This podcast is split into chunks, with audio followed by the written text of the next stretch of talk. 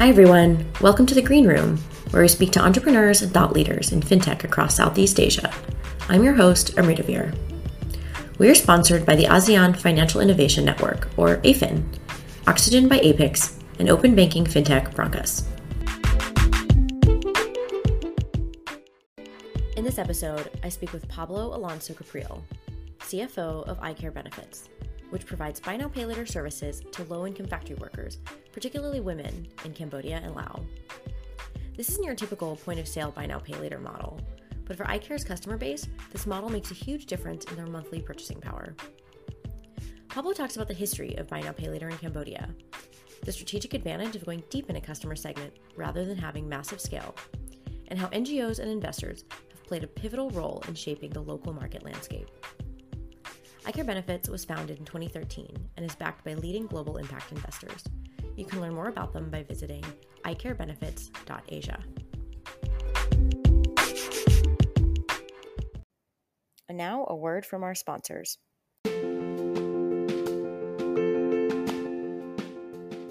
Hello, my name is Todd Schweitzer. I'm the CEO and co founder of Brankas. Brankas is a Southeast Asia based open finance technology company and we do several things. We work with banks and other financial institutions with a set of software solutions to help them launch open APIs and API products um, in a matter of weeks. And we also provide uh, simplified APIs that enable any fintech or e commerce or online business to instantly connect to financial services across Southeast Asia through a simple API. We operate in Indonesia, Philippines, Vietnam, Thailand, Singapore, and soon Bangladesh.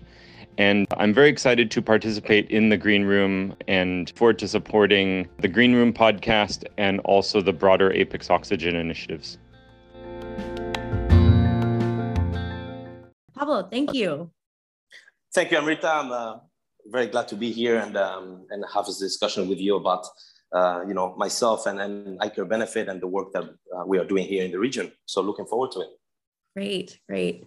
So, Pablo, I actually want to start with your career because it's quite different from what you're doing today. So, when we first spoke, you told me about growing up in different parts of Europe, France, Spain, the UK, which I think led you to your early career as a capital markets trader in London. And then in 2016, you decided to make the move to Southeast Asia to work at iCare Benefits. Can you tell us a little bit more about your early career and then how you decided to make that decision to move to Cambodia in uh, 2016? Yeah, sure. Um, thanks, thanks, Amrita. So, uh, uh, yeah, as you rightly pointed out, I'm a, I consider myself a, a European citizen. So, um, I, I, lived in France for many years, uh, Spanish Spanish citizenship. Uh, did a lot of my school years and university years uh, out in the UK. Um, so, you know, as a you know, I, I, I, had obviously the opportunity to to join one of the biggest banks, you know, in, in, I guess in the world, uh, and and join their derivatives trading desk and then so I, I, was trading for many years in the city and um, and I was I was I knew kind of Southeast Asia from some NGO work that I was doing uh, on the side with uh, a project in here in Cambodia that, that my parents are involved in. So I knew Cambodia well. I had a little bit of a, of a local network uh, in, in the private sector that, that, that I could leverage sometimes when I was traveling here for, for visiting this, uh, this, uh, this organization, this NGO. And um, so in, in, one of this, in one of the trips, um, you know, I basically got one of one of my mentors, Douglas uh, Clayton, who's the founder and CEO of kind of the first big private equity fund out of Cambo- in Cambodia back in the 90s. Uh, they were one of the first investors in ACLEDA Bank before they were actually a microfinance, where they were an NGO uh, back in the early 90s um, during the UNTAC days. So um, in one of my discussions with, uh, with Douglas, uh, who's been a mentor for me for many years now, um, he kind of mentioned that uh, you know there was this this founder out in Vietnam that was building something really interesting uh, that they were kind of trying to revolutionize uh, the microfinance and consumer credit industries by providing, you know, at the time it wasn't called buy now pay later. That's just a fancy word that uh, that you know that uh, the fintech world has come up with. But at the time we called it an employee benefit program. So we, you know, allowing people to utilize their um, their, their payroll or their salary in order to increase their, um, their capacity to access uh, products and services. So uh, I traveled to Vietnam, spent, spent uh, about a week in Vietnam, we visited some factories, you know, talk to the, to talk, talk to the founder and trying to understand a little bit more about, you know what, what the model was, what they were trying to achieve, what was the you know what was the product market fit, you know what was you know what was the market, the target that we were going for, what's the scope, you know the, the what's the volume that that, that that we could go to, and uh, and then yeah, and then after and then speaking to my wife, I decided that this was a really good opportunity, and then so we moved out to you know we we, we moved to Southeast Asia to kind of take uh, take the position and help co- the company growing in the region. Um, so Cambodia and Laos were both launched uh, in the year that I arrived. So we were able to scale the company very aggressively, and we were we had three operations at the time: Cambodia, Vietnam, and Laos. Uh, now our Vietnamese operation has been sold, but that's kind of been my journey. Um, you know, basically local, you know, somebody calling me and a good mentor calling me and seeing an opportunity and and um, you know for kind of a revolutionary model and and you know and the rest is uh, history as they say. Yeah, yeah, that's great. That's really inspiring. I think as someone else who you know, saw Southeast Asia as a really interesting region and then moved over from the West. Maybe you can tell us a little bit about what what that transition was like. I mean, I think it sounds like you've spent time in Cambodia and Southeast Asia before you actually moved. Um, but for those who may not be as familiar with the market, can you describe what that transition was like? Maybe some things that surprised you, especially compared to your experience as a trader in London? Yeah, yeah. Um, yeah, I mean, great question. It's one of the things that I get I get asked a lot. You know, th- this part of the region, and you've been around as well. Um, one of the things that for me was the most surprising is, um, you know, the work culture is, is completely different. You know, work work behavior, uh, acceptable behavior in the workplace. You know, uh, communication, relationships with coworkers, all of that is, is completely completely different. So I was coming from a background of high aggressiveness. You know, lots of shouting you know, lots of swearing, uh, very, very face-to-face interactions, you know, very kind of a forced manner, forceful manners. And then kind of the Southeast Asian market is something that is, you know, diametrically opposed to that kind of behavior. So, you know, there is a, there's a certain respectfulness and, and, and, and, man, and, you know, and personal manners that you need to keep at all times in the way that you interact, work, and collaborate with, with employees or with partners or with bank or with uh, suppliers or distributors. So for me, one of the main one of the main uh, you know changes that I had to adapt with, that I had to adapt myself to, was the changing in work workplace culture. Uh, and you know, and, and I've gotten used to this type of respectful interactions, and you know, make sure that you're never you're never over you're never over sentimentalizing anything, you know, to a point where you get aggressive. And that, that to me has been crucial, and I, I really enjoyed this that transition. Obviously, coming from a, as I said, hyper aggressive uh, environment back in back in the trading days that's definitely a diametrically different environment. yeah. yeah. I can imagine. Very, very much so, yeah. Thanks, Pablo, for sharing sharing a little bit of that background. Um, let's talk a little bit about the iCare Benefits evolution before we get into the business model. Uh, you mentioned, I think the operations first started in Vietnam and then expanded to other markets. And, I, and this may have been before your time, but would love to know how the company has thought about expanding in the region, which markets are most attractive, uh, why Cambodia and Laos, and then are there any plans to expand beyond that? Is there a sort of a theory of expansion? Yeah, I mean, the, the company was launched in, in Vietnam, and then uh, if I, you know, Laos was the second country we opened, and then Cambodia, and then um, so we, we were running kind of a you know a, a, a Southeast Asia kind of cluster, Vietnam, Cambodia, Laos.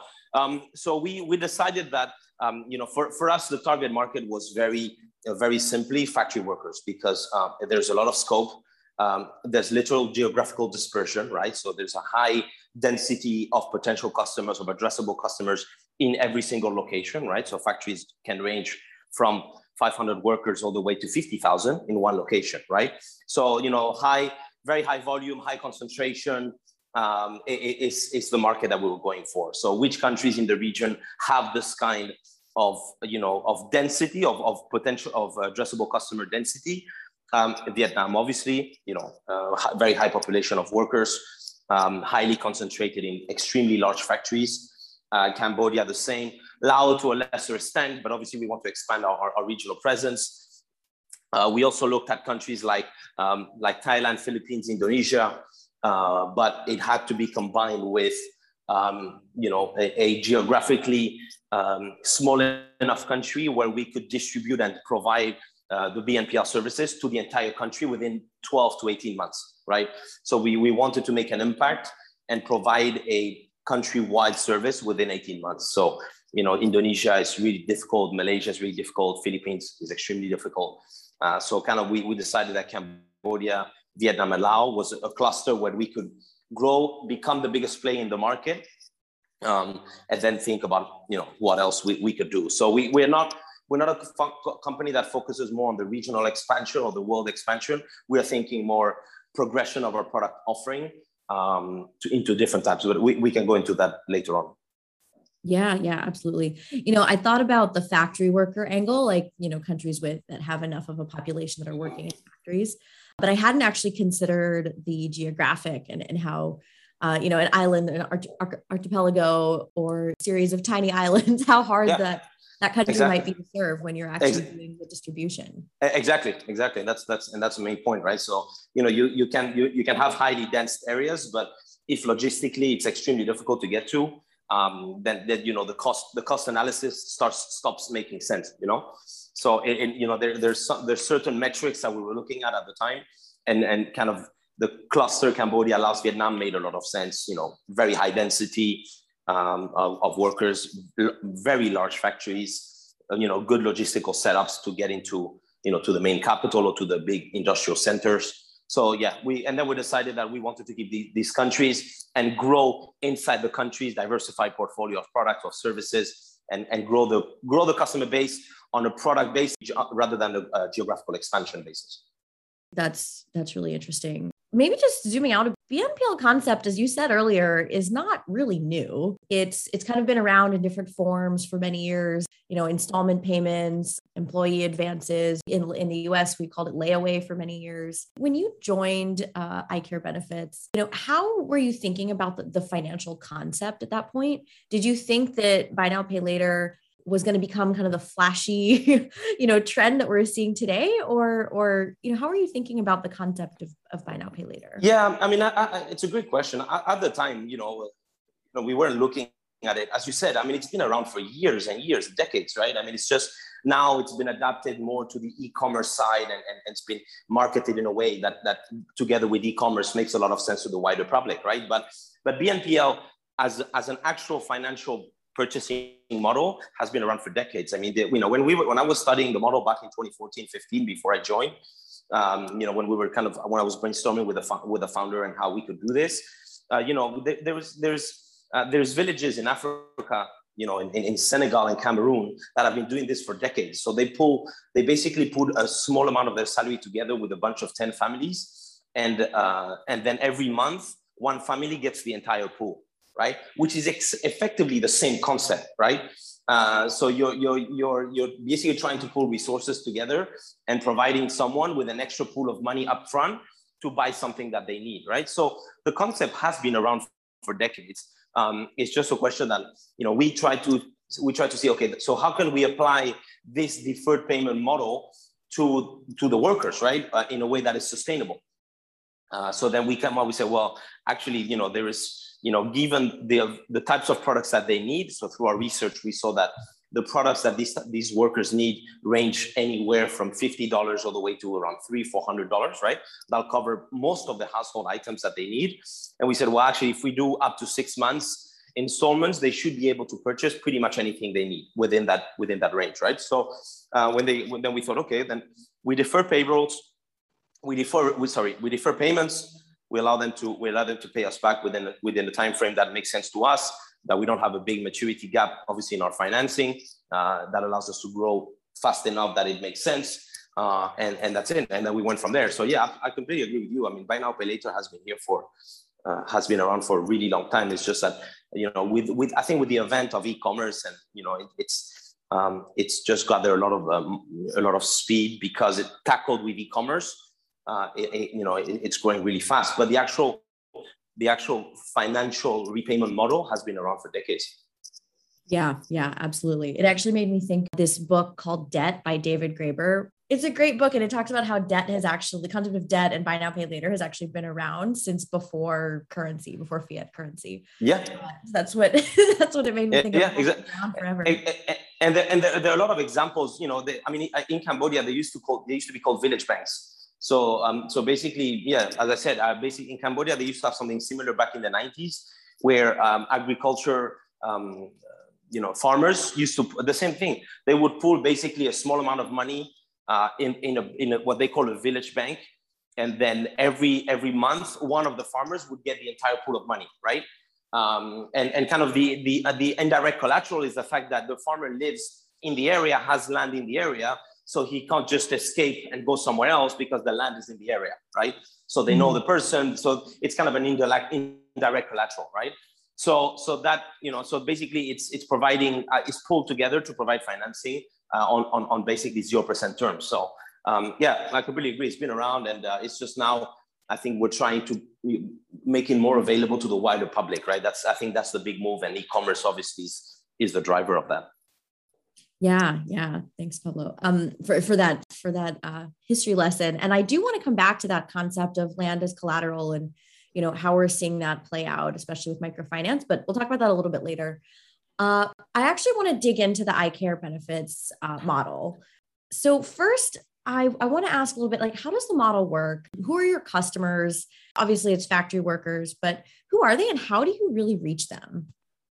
Right. So it, it's a great question. It's, it's the basis of our, of our business, obviously. So for, for us, the, the, the customer is always going to be the factory worker. So uh, if, the, if the factory worker is working at a factory that we know and that we have a relationship with, the worker will be able to, to buy whatever they need uh, on the iCare Benefits uh, platform. So the, the oh, for us, 95% uh, of our customers are factory workers earning between, I'd say 100 to $250, right? That's, that's our target market. Uh, we specifically target that, as I said earlier, because of the volume of addressable customers and the density of these customers in every single location, right? So that allows us to operate very efficiently uh, to, to very little sale points uh, and obviously to hundreds of thousands of workers. Got it. Got it. And, and did I read it correctly that most of your your factory workers tend to skew to be more women? Yeah, that, that that's just a that's just a byproduct of, of the makeup of uh, garment workers in, in this part of the of the region. So, um, you know, in Cambodia, Vietnam, and, and Laos, seventy to eighty percent of factory workers are women. Um, so so by by by you know by you know by segue, effectively, eighty percent to eighty percent of our customers are are women. Um, you know, they tend to be the ones that work in factories in, in this part of the world. So we are basically helping them, but you know, access products sustainably for themselves and for their families. So we try to adapt our portfolio of products to make sure that we are taking care of, of you know, our customers' needs, but also their families, their parents, their cousins. Obviously, you know, in, in this part of the world, the households tend to be multi-generational uh, household. Uh, so the needs of the of the main bread gainer, which in this case will be the, the women factory worker, um, you know, falls on their on their shoulders to, to buy the products for everybody else. So we try to make sure that we adapt our, our offering to suit uh, the, the, needs of, of, of the women of the women worker. Got it. Got it. That makes a lot of sense. Um, and and so, how do you make sure that these products are all affordable to to the factory workers that you're that you're offering products to? Is the margin coming from the OEMs that you work with? Uh, are you charging a fee? Like what, what, where's your, your margin coming from? No, so, so we, I mean, we don't charge any fees and that's the point. We, we can see, we're still a social enterprise. I mean, we are backed, our investors are, um, you know, all, all, of, pretty much all of the European DFIs. So Norfund, Finnfund, KfW, uh, also the IFC. So we are still a financial inclusion social enterprise. So we, um, we charge nothing to the customer. The ch- customer is always going to access uh, the product at market price uh, and basically defer payments through iCare effectively, right? Uh, what we try to do is flip the script and say, well, instead of, you know, again, this was six years ago, but, you know, we, we're still very successful at it. And we said, well, instead of charging the, the customer the interest, which, which is a consumer finance microfinance model, we said, let's flip the script and said, you know, the, the distributor of the products want to access this market because the, our customers don't have the liquidity to purchase any of this. So how can we do um, and uh, to to allow these these distributors? Okay, then they should give us you know a commission or a fee for making the sale on their behalf effectively. So so we are able to flip. We've been able to kind of flip the script from the consumer financing to effectively distributor financing. Um, so it's the distributors of the products that are financing our purchases on our behalf, and we are we are then giving the customer, the, the women factory worker, zero percent interest and market price which is the key here. Um, there's no fee, there's no late payment fees. Um, they're getting whatever the, the market price of the product and then divided by whatever installment term they, they're, they're looking to do. There, there is still some inherent risk in this, right? Like what if uh, a factory worker leaves their employment, um, you know, terminated for whatever reason? You still have the risk that you need to collect uh, the rest of the installments. So what happened in that case? How do you manage that? Yeah, I mean that, that's the that's the problematic of of any BNPL, right? So effectively, you're you're only successful as a BNPL if you have a strong enough collection mechanism uh, to collect, you know, over whatever 97, 98, 99 percent of, of of, of the sell value, right? So uh, it's very easy to sell if if your collection mechanisms are not aligned are not aligned with your sales channels.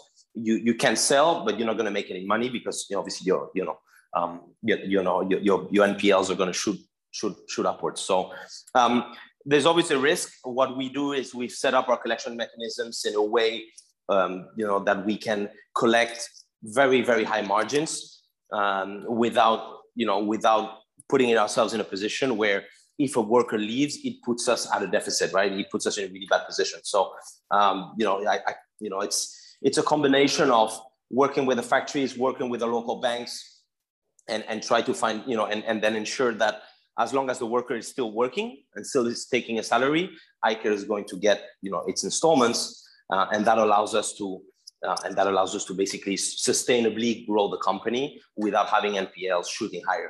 Uh, but again, it's it's a it's it has to be you know your collection mechanisms have to be adapted to your market, right? So for example, you know in Europe, in the US, uh, I don't know how Grab does it here, but uh, you know in Europe and the US, people like Klarna or Tabby or Tamara, they use credit and debit cards because credit and debit cards, uh, you know, uh, use is really high in those countries or in those regions. In our region, in our target customers, uh, there's 0% or very near 0% debit card or credit card. So that is not a collection mechanism that is sustainable for us. So we had to come up with an innovative way of collecting that would still allow us to collect over 97, 98, 99% of, of, of sale value uh, without having, again, being subject to one worker leaving and causing us a lot of issues. So obviously we look at it on, on a macro level, uh, but at the end of the day is having those collection mechanisms strong enough and, and, and aligned enough with your sale with your sales processes so that you're able to collect as much as you can within obviously the local context, which is key, right? What is what is bank accessibility, what is credit card accessibility, et cetera, et cetera. Can you actually maybe talk a little bit about some of the repay, the collections methods that that you use? I mean, we hear a lot, I think, in this part of the world about really predatory uh, collections methods. You know, people banging on your door with a bat or a club. How does iCare think about this, especially being a social enterprise and making sure that you're engaging with factory workers? Yeah, I'll answer that in, two parts. The, first part is um, it's also a business model differentiation, right? So uh, the difference between consumer finance and, and BNPL or, or iCare benefits in this case is that iCare benefits does not, BNPL in general would not have any collateral. So it's effectively a short-term uncollateralized loan, right? So even if the customer doesn't actually pay, you can't really claim the product back. So, and that's the difference with, with consumer financing, right? So if the customer doesn't, doesn't, you know, doesn't pay, the person will go to your house and try to get the item back effectively, right? Uh, so that's what you were saying about predatory behavior, collection, collection behavior. So just from a model perspective, iCare is already not there because we don't have a claim. We only have an agreement for the person to pay us back. If they can't pay us back for whatever reason, then you know, then it, it becomes obviously a bad debt or non-performing or non-performing loan or asset. So that, that's kind of the first part of the question. Uh, the, the second part is what, what we try to do as a social enterprise is make sure that we are developing procedures uh, to make sure that the customer is always at the center point of our, of our mechanisms, right? So we are still dealing with low income workers. We are still dealing with low, uh, low information, low education workers. And we need to make sure that our mechanisms are suited to, to, the, to their level of information, right? So as long as the person ha still has a salary and still has an employment, iCare will, will, will receive its payments. If the person is not, uh, we'll then try to see, uh, we'll try to see the reason for that. Have they moved to another factory? Are they sick? Uh, have they stopped working for whatever reason? And we'll try to find a risk, you know, change repayment schedules to make sure that we are still able to collect as much as possible, uh, but the worker is not under strain. So, so again, we are dealing with low income uh, customers, and we need to make sure that our procedures are adapted to that. So, so you know, we we we you know, our, our collection team is very good at um, you know making sure we rather. What I'm trying to say is, which we always try to find a way uh, to work with the customer to to to to to restructure the payments if necessary, um, or put a hiatus on you know during a certain amount of, of time for them to be able to then continue. So uh, we try to take case by case and make sure that we are aligned because again, as you said correctly, we are still a social enterprise and we want to make sure that our procedures are aligned and that we are not we are not falling into the trap of you know uh, of, of engaging in, in the behavior that we are trying to solve right so we have always you know our, our solution was always to go, to try to stop this predatory behavior and predatory lending practices in this region so we're always very careful to not fall into that trap and ensure that our procedures are fit to, to, to our target yeah, yeah, absolutely. One more question here, and, and you alluded to, you know, the Klarna as a firms earlier, some of the more the Western uh, buy now pay later companies that are focused more on e-commerce and how they have difficulty maybe competing with the same segment. Uh, but you know, we're also seeing some buy now pay later companies cropping up all over Southeast Asia, especially in the e-commerce space. How do you think about that as your competition and do you see uh, iCare Benefits evolving in a similar way, becoming more online? So you'll be you'll be ready uh, if and when it happens, when, whenever it happens. I, I mean, we're, we, I mean, we're already working on it. Um, you yeah. know, we, we, I mean, we're already working on the technology. Our, our, our, our, our development team is working on, you know, we call it a closed loop BNPL currently because we are very targeted to a, to a, to kind of a, a customer, customer persona, right? Um, but we're already working towards, we're already developing the platform to be able to do that much wider reach. But we're also working in another way. So we're also st- say, saying, what do our customers, current customers need that goes beyond, you know, beyond a phone or beyond a TV or beyond a rice cooker or beyond a, a bicycle? You know, do they need much more longer term financial planning and financial support? So do they need a motorbike or do they need a car or do they need help with their house deposit? right? So that, that's one of the reasons why we've just launched uh, three months ago our new uh, leasing subsidiary called iCare Leasing.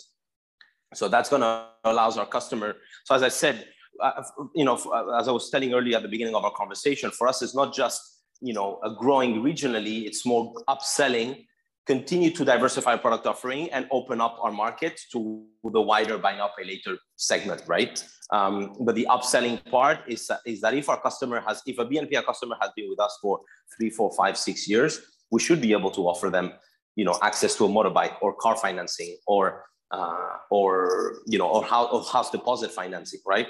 So that is the journey of iCare Benefits. We're not only growing our, our, our customer segments, but we're also upselling to our current customers to make sure that we are capturing basically with any household need need from a fan or rice cooker all the way to house house deposit financing. And you can sort of like grow up together. I think that's a really, that, really great that, that is that yeah that is exactly right. That is exactly our vision. So and, and not only that and you know nowadays um, you know it's it's by the time that this customer has been with icare you know for five six seven years we already have six or seven years of data on this customer right we know every single purchase that they've done we have a lot of information of on, on, on what you know what, what the profile is, what are the what are the purchase types, etc. etc. because we have a portfolio of products that that gives them access to anything, right? Uh, and then you get into a position where should we ju- should we then go on to utilities payments or phone bill payments, right? So it, it, it becomes much more a household a house, basically a, financing partner, right? A BNPL partner rather than just a point of sale retailer effectively or payment provider. Yeah, yeah, absolutely. I think that's that's really great. You're sort of like the financing partner throughout life. I think that's that's a yeah, exactly. So that's why I was saying that for us, the regional expansion was not as valuable as growing our portfolio of products and services with with the lives of our customers, right? So that's that was more the the the the, the, the vision that we had rather than just provide a simple buy now related to a lot of countries. So different approaches, different strategies. Uh, but you know, we are trying to see how in Cambodia we can continue towards towards that um, that that that full range of, of products and services. Absolutely. I think that I think that's great. It's a really innovative model. It's very different from, you know, what you see a lot of the tech companies doing, but it sounds like it's been very effective for for iCare. Pablo, I want to spend some time. We have a few more minutes, so I want to actually spend some time talking about financial inclusion in the region, um, particularly Cambodia and Laos. where where iCare Benefits operates, and also where you know only around 20% of the population is banked. And I know we've talked about how so many organizations talk about sustainable de- development goals, SDGs, and financial inclusion and access. And a lot of these NGOs are actually present in Cambodia and Laos. Can you talk a little bit about the Cambodian market and Lao market and how NGOs and some of these SDGs and financial inclusion priorities have really shaped the market?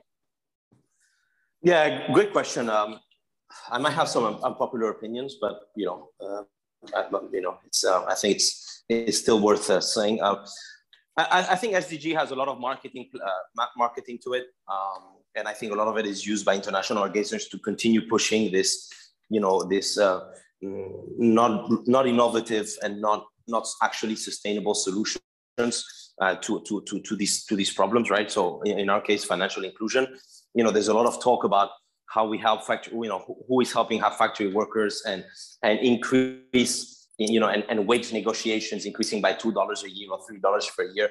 That's not real financial inclusion, right?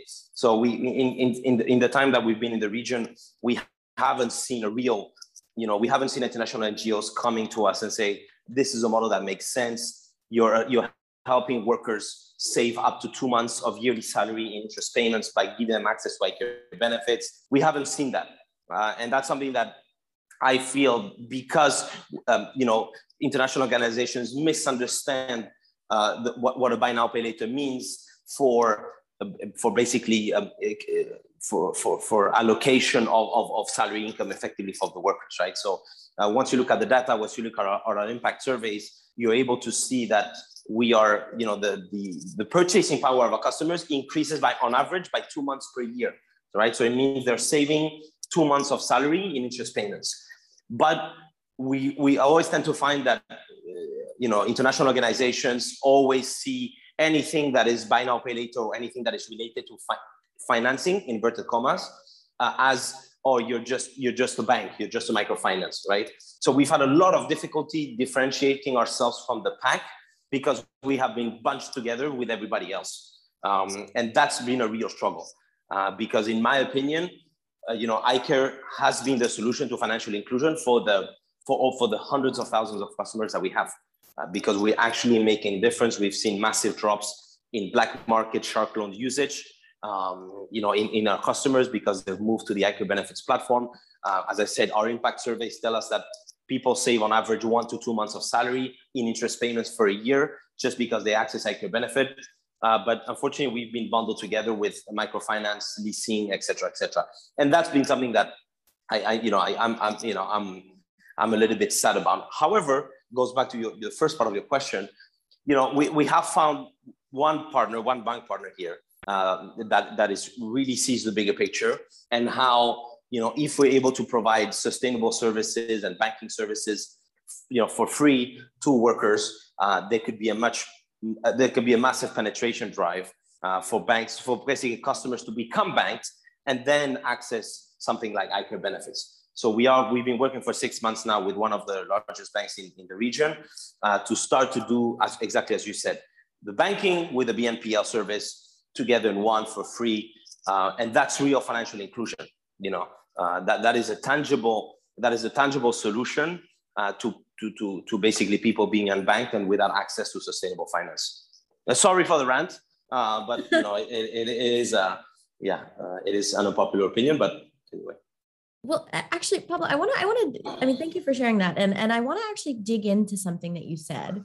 You said that you don't like iCare benefits being kind of clubbed together with microfinance and i think this is this is an interesting viewpoint because i think a lot of people listening especially in the us europe have thought about microfinance as a concept as being something of a silver bullet you know fixes poverty but and, I, and actually i should say that like i actually got my start in fintech looking at financial inclusion and financial health via microfinance but i think the this landscape in cambodia and laos is like very different can you talk a little bit about the, the microfinance sector uh, where you're working and why you actually don't want to be branded similarly to a microfinance? Yeah, um, uh, because I think that iCare benefit in its essence, or BNPL more, generally, is the solution to, to that problem. I, I do think, I mean, just to caveat that, uh, and it goes back to your point, I do think microfinance, if done well, if well regulated, uh, is, is, is, a, is a poverty fighting tool and a, and a financial inclusion tool. I think that if well, if well regulated, if well structured, is a very helpful tool. Uh, however, I think that over the years, it has gotten a little bit, a bit of a bad rep because it has been mismanaged and basically predatory behavior has been used in some countries in unregulated industries uh, to take advantage effectively of, of, uh, of, of, of, lower income people um, and, and, and not, you know, and, and who were not protected by the regulator, regulatory agencies or, or by the wider governments. So um, I do think that certain malicious players have tainted a little bit the industry as, as a whole. But uh, in its essence, you know, when it first started in Bangladesh, et cetera, et cetera, I mean, it was a real poverty fighting tool and financial inclusion tool. I think that that has evolved a little bit and some some some malicious players have, have tainted a little bit the, the, the image. Uh, but to go back to, you know, uh, the second part of your question more on the iCare side, because we are the solution to that problem right? Uh, you know, it's, it's very difficult for, for, for people, you know, UN and other agencies to say, yes, but you're, you're offering, you're offering shopping experiences. No, we're not. I mean, when you, when you earn $160, you're not shopping for an iMac. You're not buying the latest MacBook or the latest iPhone.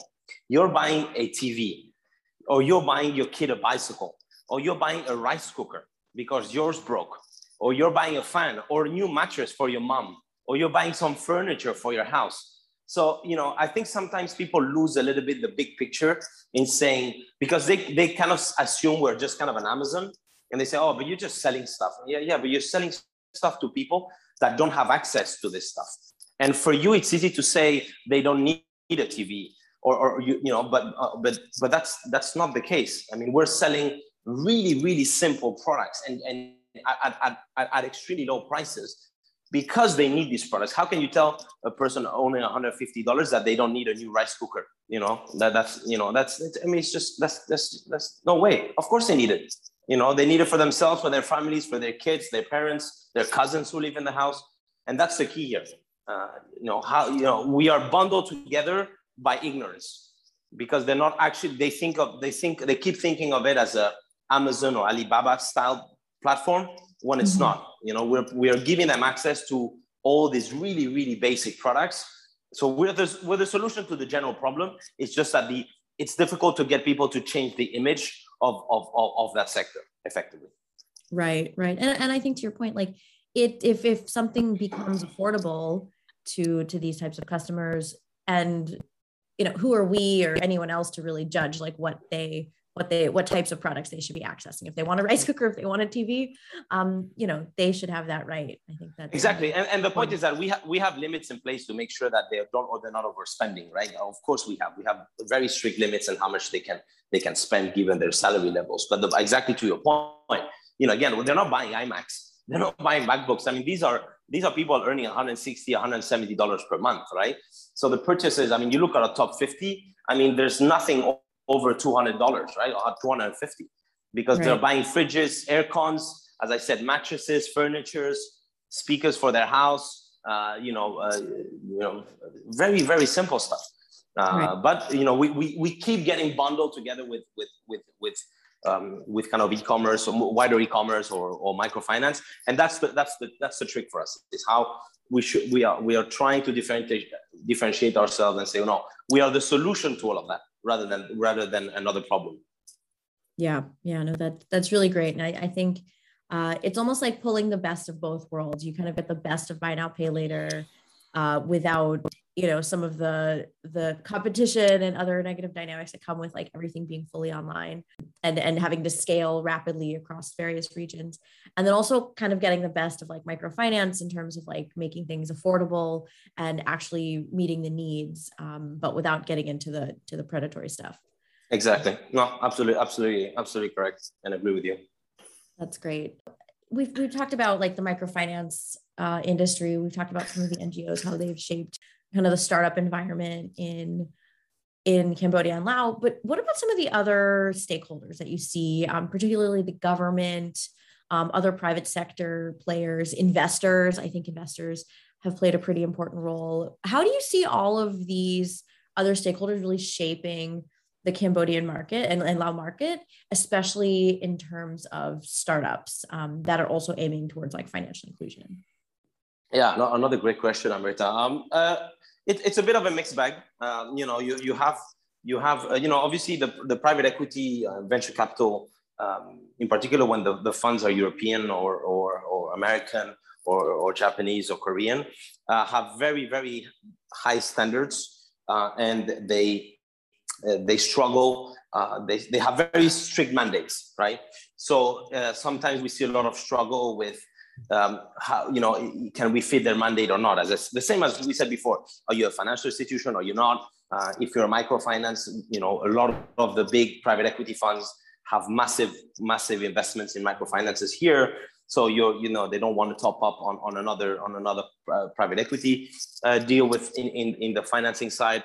If you're just a retailer, uh, then then you're just, you know. So it, I think there's a lot of there is a move towards. Um, there's a lot of impact investors coming in and, and trying to develop good ideas and actual solutions to, to the problems that we see in the region. Um, and for I think in that case, my investor uh, or one of our one of our big investors, Emerging Markets Investments, is a big private equity fund out of Singapore, uh, has done really smart investments in, in the in the so, in the social impact space.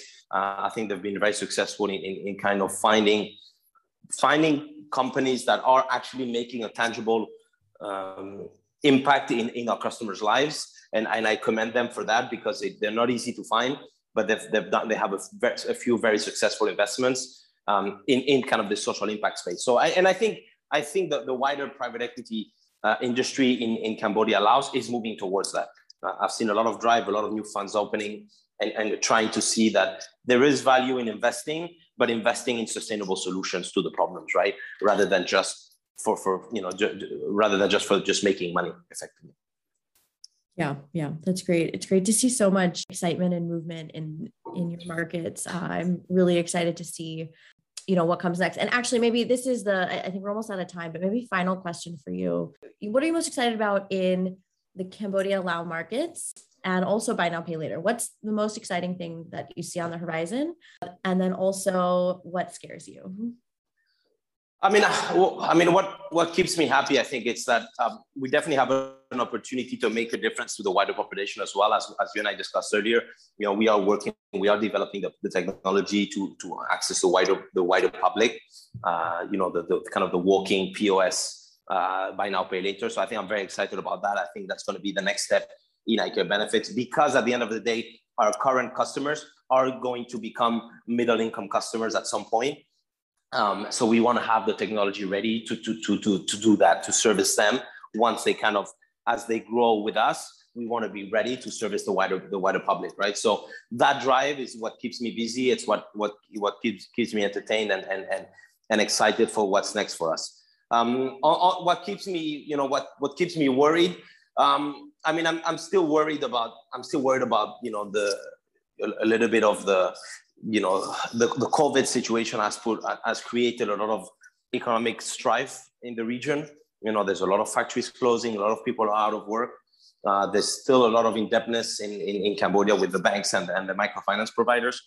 So I have a lot of concern there. Uh, I hope that the government will take action to make sure that industrial capacity remains high, industrial production remains high. We, you know, the, there's a, there's good macro policy to bring producers here and use utilize the facility and the infrastructure that is already here uh, so that Cambodians can get back to work. You know, I, we estimate, I can estimate that about 150 to 200,000 workers have lost their job and have not got, gotten a new one. Uh, you know, that's a lot of, that's a big part of the, that's a big part of the, of the working, of the working uh, sector, right? So I'm really worried about that. I'm hoping that, as you and I discussed off, off, uh, offline, uh, I'm really hoping that the governments take you know the necessary actions around the covid situation to make sure that we're not getting ourselves in a hole where we can't get out of that's that's what i'm worried about yeah yeah i think a lot of us share that same worry but um you know i, I think it big thanks to organizations like icare for making life more affordable and, and easier for people who are you know the most vulnerable especially when it comes to covid so thank you, you know, thank you and the iCare benefits team for that. Um, oh, Pablo, thank you, Amrita. Very kind. Um, Pablo, thank you um, so much for your time today. I think that's all, all the time we have, but this has been a really fun conversation. So thanks to you. Thanks to our audience for joining this episode of The Green Room. Please write to us with your comments and we hope to see you again soon. Thanks. Thank you. Thank you, Amrita, for having me. Really enjoyable conversation. Thank you. Thank you. And now a word from our sponsors.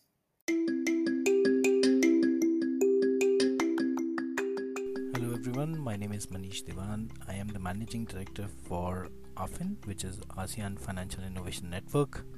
We run the very popular apexplatform.com, which is a collaboration platform to help financial institutions work together with a very vibrant ecosystem of fintechs from across the world. We now operate what we call as Oxygen by Apex, which is essentially a knowledge sharing platform and we are very happy to collaborate with the Green Room. It's a great combination of what we do as a platform service provider and what the Green Room brings to you as a, a knowledge sharing base. You can find out more about Apex on apexplatform.com and you can find out more about Oxygen by logging into apexoxygen.com where you'll find a lot of great panels, keynotes, uh, master classes that we do from time to time and uh, look forward to seeing you there.